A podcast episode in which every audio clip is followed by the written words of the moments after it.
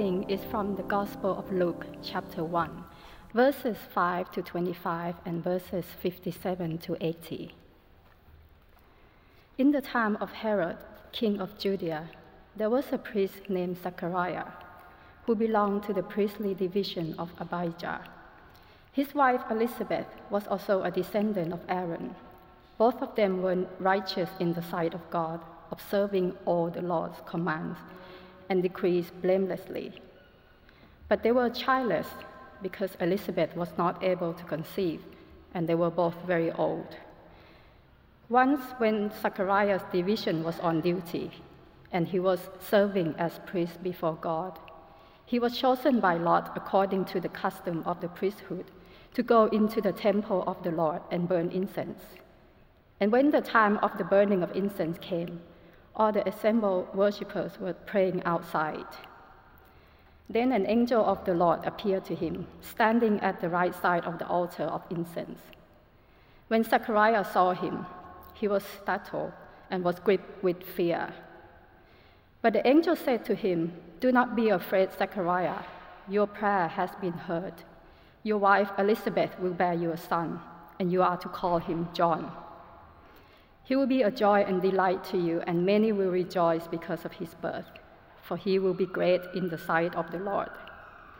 He is never to take wine or other fermented drink, and he will be filled with the Holy Spirit even before he is born.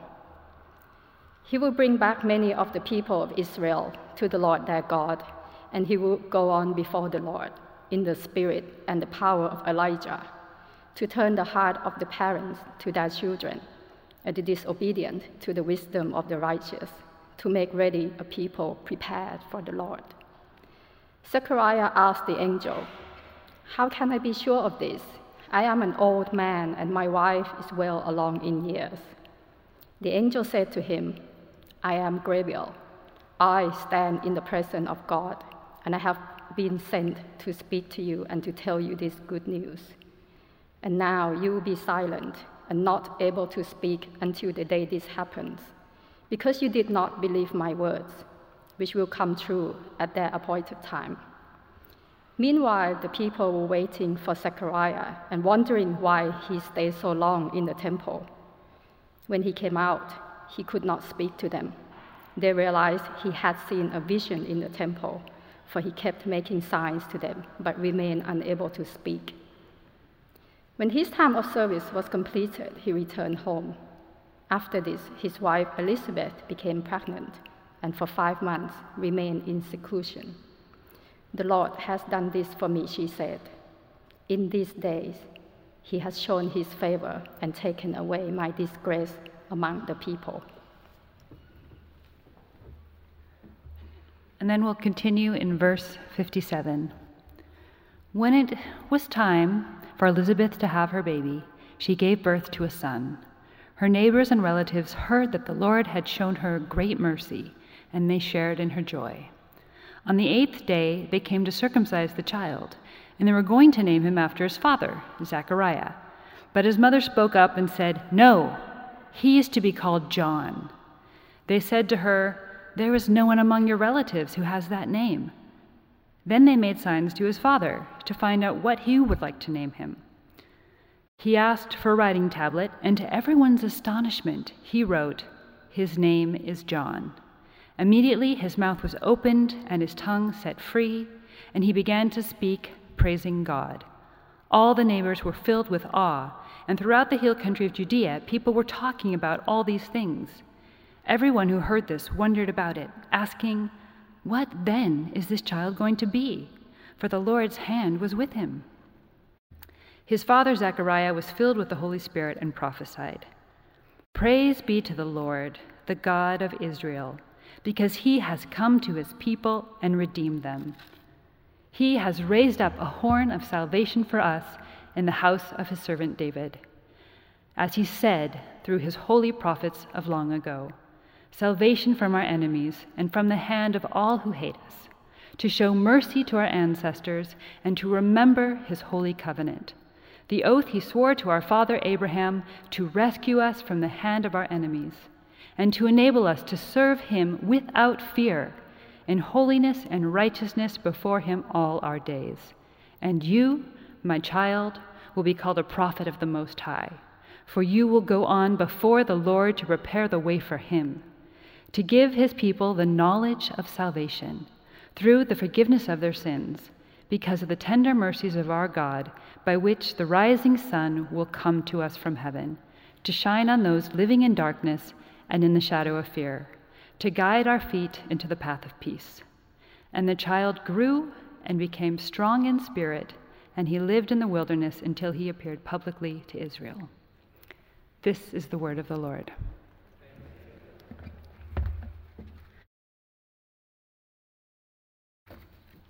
So it's really wonderful to be with you this afternoon, and I'm grateful to be here on the first Sunday of Advent because it is a very special time of year. This season of preparation is a good time to consider the hopes, desires, fears, and anxieties that we have accumulated during the year, sometimes unconsciously, and to bring them to God to make space for His presence in our lives.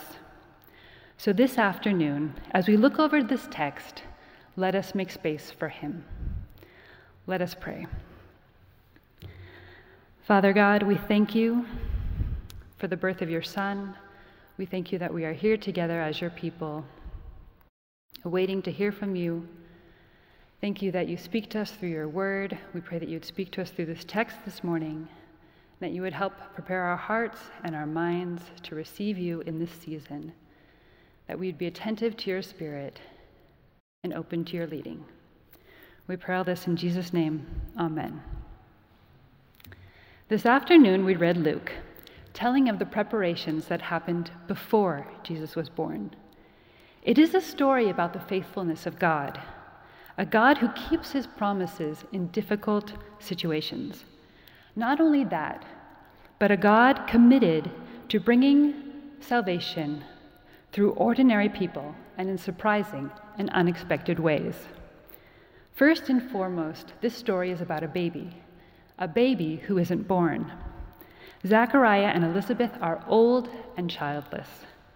They have passed from the stages of dreaming about the future, imagining their connection to the community life through a baby, and finally, the shame of barrenness has settled in.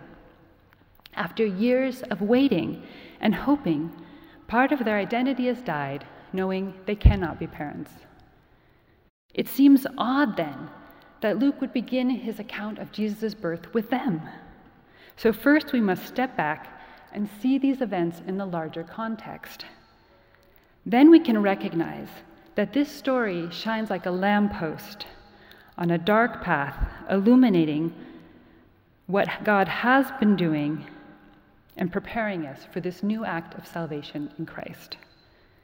The Old and New Testament are woven together with hundreds of promises that reveal God's character and how he is actively involved in history. When these promises are fulfilled, it builds our faith. Jesus tells his disciples in John 14 29, I tell you before it takes place, so that when it takes place, you may believe. In our passage, God lets Zechariah know what he is going to do to help grow his trust in him. Not only that, he shares these promises with him as an invitation to participate and grow as a disciple in the process. Our text today is full of promises. It begins with the angel Gabriel, whose announcement echoes prophecies from the Old Testament, promises that intricately connect what God has done and said he will do with what is to come. Gabriel proclaims these promises with an invitation. Zechariah gets to be a part of what God is doing. And so these promises come with some instructions. Beginning in Luke 1 13, Zechariah, or Gabriel tells Zechariah that his wife Elizabeth will have a son, and he must give him the name John. Gabriel continues saying that John's birth will give Zechariah great joy and that this joy will overflow to the entire community. John will be great before the Lord, filled with the Holy Spirit from the womb. And accordingly, Zechariah must follow a very special diet for him. The promises continue extending, and the angel says that not only the family and the community, but many people will return to God, and that he will go before the people in the spirit of Elijah to reconcile the hearts of the children with their parents and to guide the disobedient in a life of wisdom.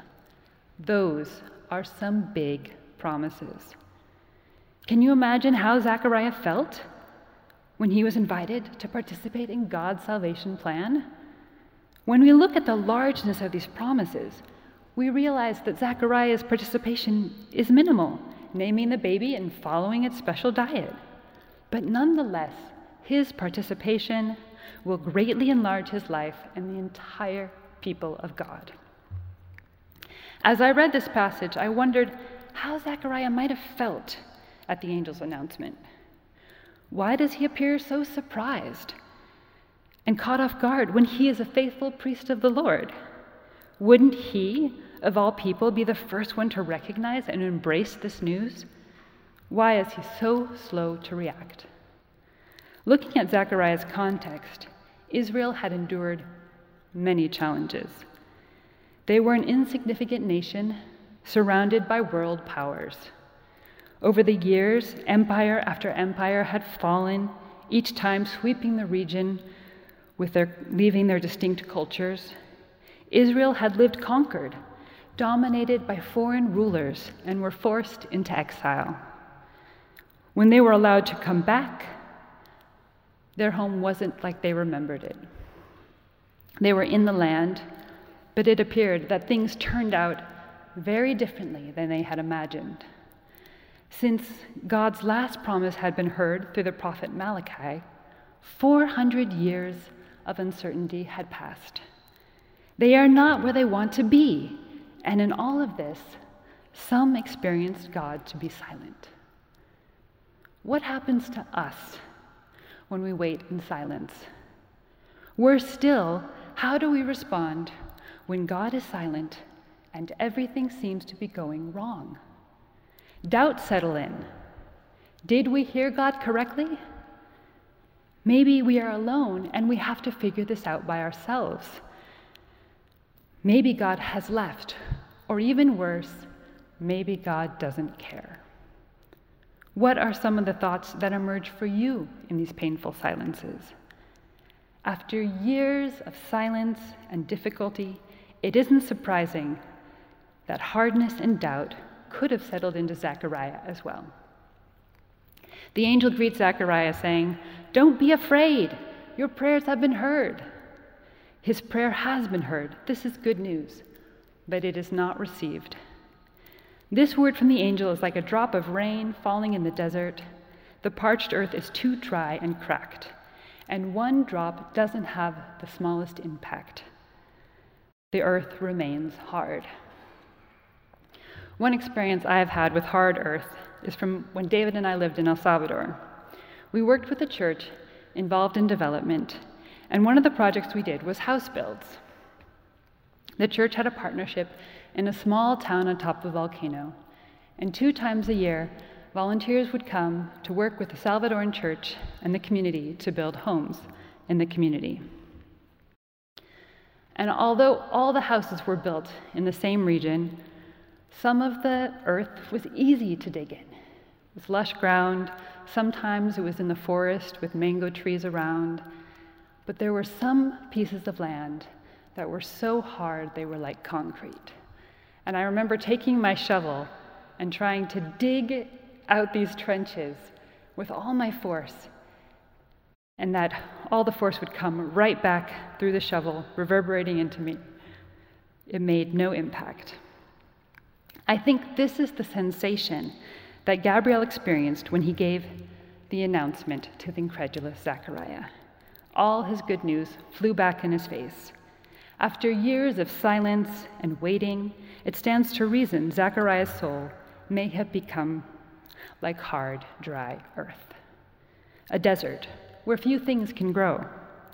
We also know from verse 6 that Zechariah had faithfully done his part. He lived righteously, Perhaps his faithfulness to honor God had made his disappointments even more painful when the baby never came. What more could he do? By the time of this encounter with the angel, his hopes had died. Things were looking down, not just for his family, but the whole people of God who'd lived years in foreign dominance. The personal and societal circumstances appeared an impossible place for the promises of God to take root. Yet, we have a God who creates the universe out of chaos and breaks out streams in the desert. God's promises are proclaimed to Zechariah precisely in his state of unbelief. But Gabriel doesn't just zap him with a magic wand and turn a pumpkin into a carriage.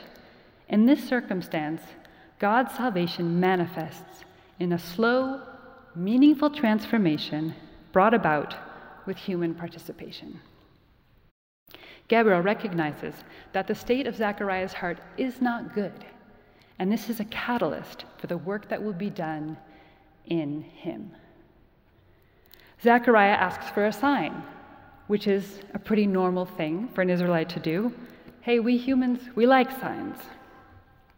He is given the sign of silence. From the time the angel leaves his side until the birth of his son, every time he tries to speak a word, he is reminded that God is God. A God at work even when he is undetected. The fact that God reveals himself in silence had a long tradition in Israel since the time of Elijah. There is a story in 1 Kings 19 that comes right after a moment when Elijah had participated in great demonstrations of God, God's power. In chapter 18, he defied the prophets of Baal in front of all of the people. He had made a three year drought come, and he prays to bring back the rain. You'd think that Elijah would be feeling pretty good, but he's not. The king's wife, Jezebel, is after him, and he is afraid. He is so scared, he prays to God to die.